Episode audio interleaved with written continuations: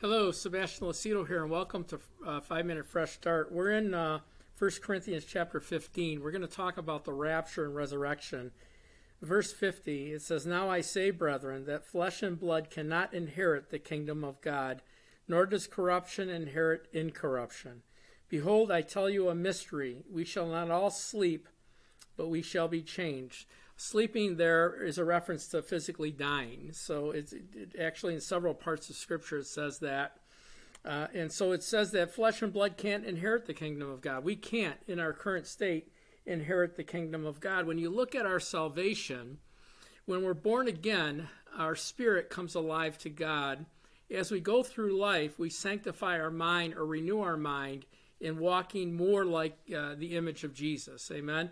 And so the last part of our salvation is our physical body. Jesus paid for our spirit, our soul, and our body. So when you look at the scripture, uh, all of us receive the resurrection body, all of us receive the new eternal body at the same time. The other salvations, the born again experience and the salvation of our soul, all comes, you know, as individually. But we all at one time, when Jesus returns, receives a, a resurrection body, the same body he had that was uh, uncorruptible, it was uh, immortal, it, it, lived forever, it was nothing could hurt it. And so we receive that body. In verse 51, it says, I tell you a mystery.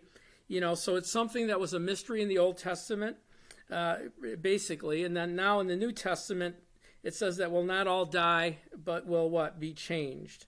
For in a moment, the twinkling of an eye, and I looked at some commentaries on that, it's the 64th of a second.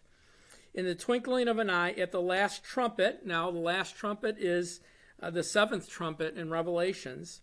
For the trumpet will sound, and the dead will be raised incorruptible, and we shall be changed. For the corruptible, this corruptible, must put on incorruption, and this mortal must put on immortality.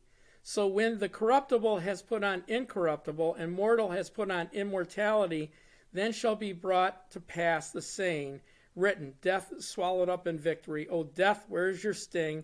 O Hades, where is your victory? The sting of death is sin, and the strength of sin is the law. But thanks be to God who gives us victory through our Lord Jesus Christ. Therefore, my beloved brethren, be steadfast and movable, always abounding in the work of the Lord knowing that your labor is not in vain in the Lord. Amen. So basically, the Bible's telling us that at this time, and I'll show you in, in, a, in a minute, uh, how we'll be all changed. The, the, the living will be changed, the dead will be changed. We'll all receive our new resurrection body.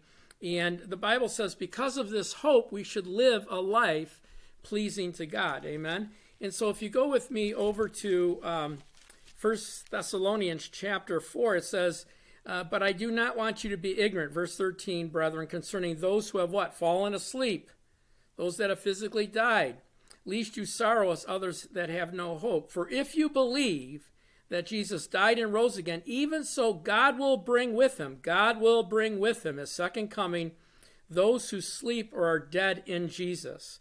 For this we say to you by the word of the Lord, that we who are alive and remain, until the coming of the Lord will by no means precede those that sleep or had died. For the Lord himself will descend from heaven with a shout, with the voice of the archangel, with the trumpet of God. The dead in Christ will rise first.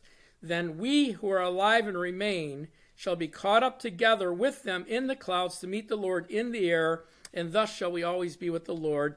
Therefore, comfort one another with these words. Amen uh, Revelations chapter 14 says that Jesus sits on a cloud just before Armageddon. So this happens right at the end, just before he comes back.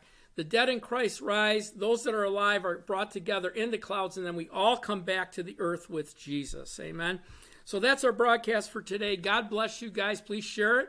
Please consider praying and, and see if the Holy Spirit moves on your heart to partner with us and then certainly go to our website and uh, use us. Help us join you on your journey to know God and His Word. God bless you guys and have a great day. Thank you for watching today.